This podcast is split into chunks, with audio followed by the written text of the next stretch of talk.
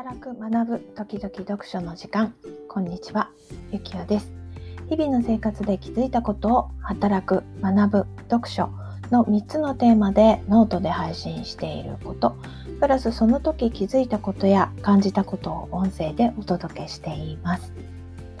今回は読書をテーマにお届けしていきたいと思ってるんですけれども、えー私ですね、まあ私だけじゃなく皆さん結構経験があると思うんですけれども、まあ、お仕事でも、あと、そうですね、プライベートでもオンラインで交流することがすごく増えたんじゃないかなと思います。まあ、あのチャットだけじゃなくてですねビデオ通話を使っておしゃべりしたり打ち合わせをしたりっていうこと多いですよね。特にまあテレワークを国自体が推進していることもあってますますこれからも使う機会増えてくるんじゃないかなと思います。でそんな中ですね私もオンラインもう本当に仕事は特にオンライン化が進んでいてリアルでお会いすることの方が少ないんですが、まあ、今週特にオンライン会議が続いていてで初めましての方も結構いらっしゃったんですね。で今日ちょっと一日中ぐたっとした感じでどっと疲れが溜まっているとあの感じていてなんでかなと思っていたところにたまたまちょっと目に留まった本をですね今回も読んでみました。今回本というよりも雑誌なんですけれどもそこから気になった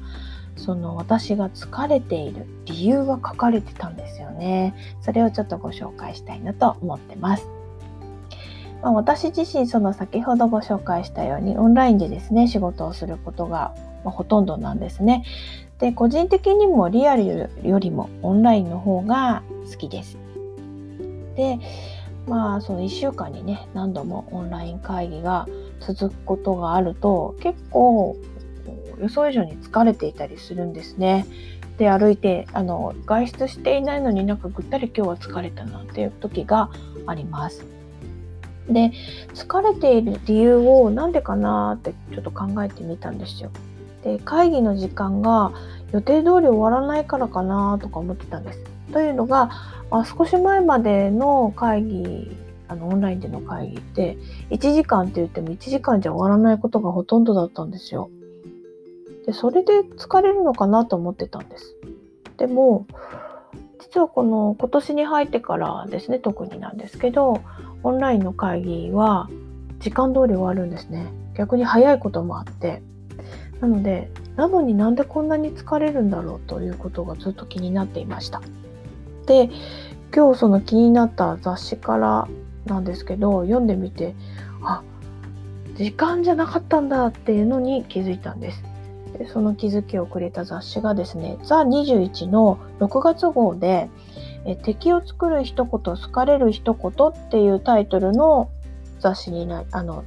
今回はテーマだったんですね。でその雑誌の44ページにオンラインで好印象を持たれる見せ方と話し方の作法ということが書かれていました。これを書かれた方はですね、長崎大学の准教授で矢野香織さんという方です。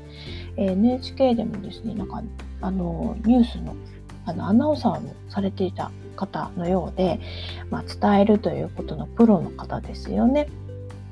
であのオンラインとそのリアルのこの伝え方って全然違うんだっていうことが書かれていたんですけどそれと同時にその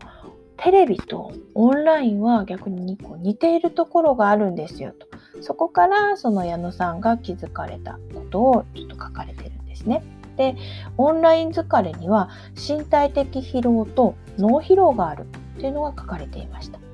まあ、身体的疲労は、まあ、長時間結構ずっと同じ姿勢で、まあ、パソコンの前で座ってという風になっちゃうのでそれだからかなっていうことでちょっとイメージしやすかったんですけど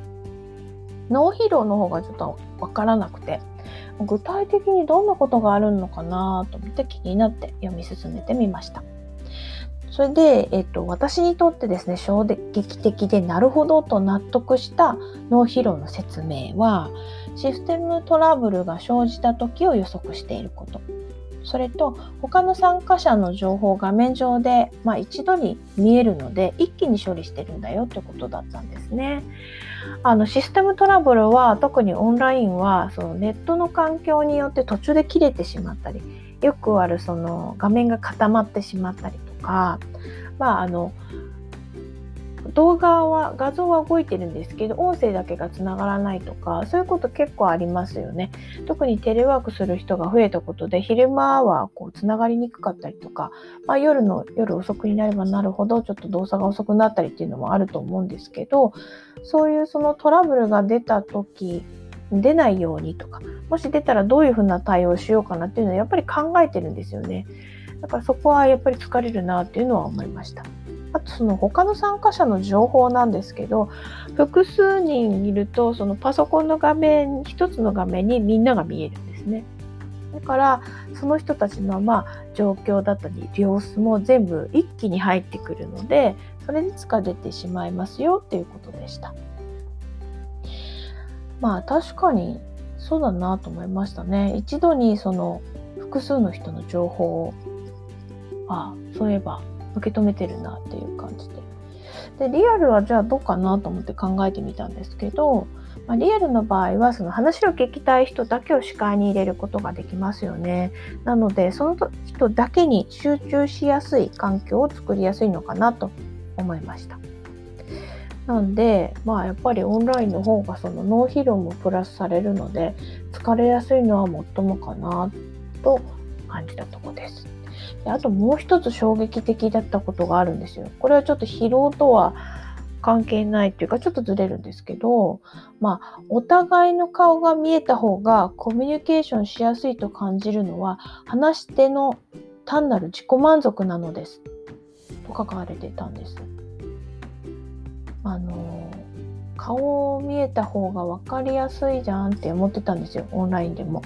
でもそれも自己満足なのかと思うと、まあ、確かにそうかもなと思ってたんです。まあ、具体的に感覚としてはオンラインよりもリアルがいいっていうのと同じ感覚かなと思ったんです。そのやっぱりオンラインよりもリアルにあった方が伝わるよねっていうのと、まあ、オンラインで顔見せた方が分かりやすいよねっていうその感覚が同じかなと思ったんですね。でその矢野さんはただしっていうことであの細かく説明があるんですけど顔出しありとなしは使い分けが必要で初めて会う場合信頼関係を築く上で顔出しはした方がいいよということが書かれていました。で顔なし顔出しなしで対応できる時っていうのはやっぱりその信頼関係ができているからこそ、まあ、仕事の打ち合わせだったりあと会議だったりまあセミナーだったらね顔は出さずにとかいうのができるよねっていうことで、まあ、なるほどなるほどって思いました。私もオンラインのセミナーとかだとあんまり顔出さないんですよね。だいたい聞くばっかりなんていうんですか交流するようなセミナーではなくあの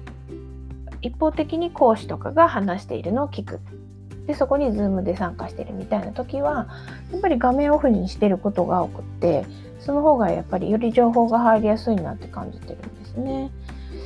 なんでまあ本当にオンラインは使い分けが重要かなっていうのをとても感じました。ね、なんでまあビジネスだけじゃなくて私はイベントもちょっとやるんでどうなのかなと、まあ、イベントプラスイベントって言っても何て言うんですかね学ぶ場を作るっていうか、まあ、読書会をやったりするのでやっぱりイベントというよりも読書その自分が気づいた学びをシェアしたりっていう場なんですね。なのでそういうのを考えると信頼関係プラス学習効果を一緒に考えてその顔出しありかなしかっていうのを考えた方がいいのかなと思いました。まあ、今週はですね、まあ、その初めましての人とビデオ会議が続いたことあとはまあ、まり交流がないまだすごく慣れていない方とのメッセージのやり取りもあって、まあ、今日どっと疲れが出てるんだなと雑誌を今回のザ、ね、21を読んで思ったところです。でまあ理由が分かったんでですね理由が分からない時は何でだろうって結構悶々としてたんですけど雑誌を読んで正直すっきりしたなという感じです。まあ、これからますますですねいろんな方との仕事そしてまオンラインでのやり取りが増えていく時代ですよね。だからこそこの脳疲労があるっていうことを知っていくことそして状況に応じてツールの使い分けをする必要があるなと実感しました。最初にちょっとご紹介した脳疲労について分かりやすい解説をしてくださっていた長崎大学准教授矢野さん矢野香織さんですね。この方本も出されていて、えー、オンラインでの使い方ここが違いますっていう本が出版されてます。私もこの本今度ちょっと読んでみようかなと思ったところでした。ということで今回は読書をテーマにまあ、オンラインのその疲れの理由は脳疲労ということですね。雑誌から気づいたことをご紹介させていただきました。いかがだったでしょうか？まあ、あの仕事だけじゃなくてですね、オンラインコミュニティとか、あとは SNS での交流とか、いろんな場でオンライン活用している方多いと思います。そして、なんか最近疲れたなっていう方ももしかしたらいらっしゃるんじゃないでしょうか。はい、そんな時はですね脳が疲れてるんだということを知っていただくことと、まあ、使い分けですね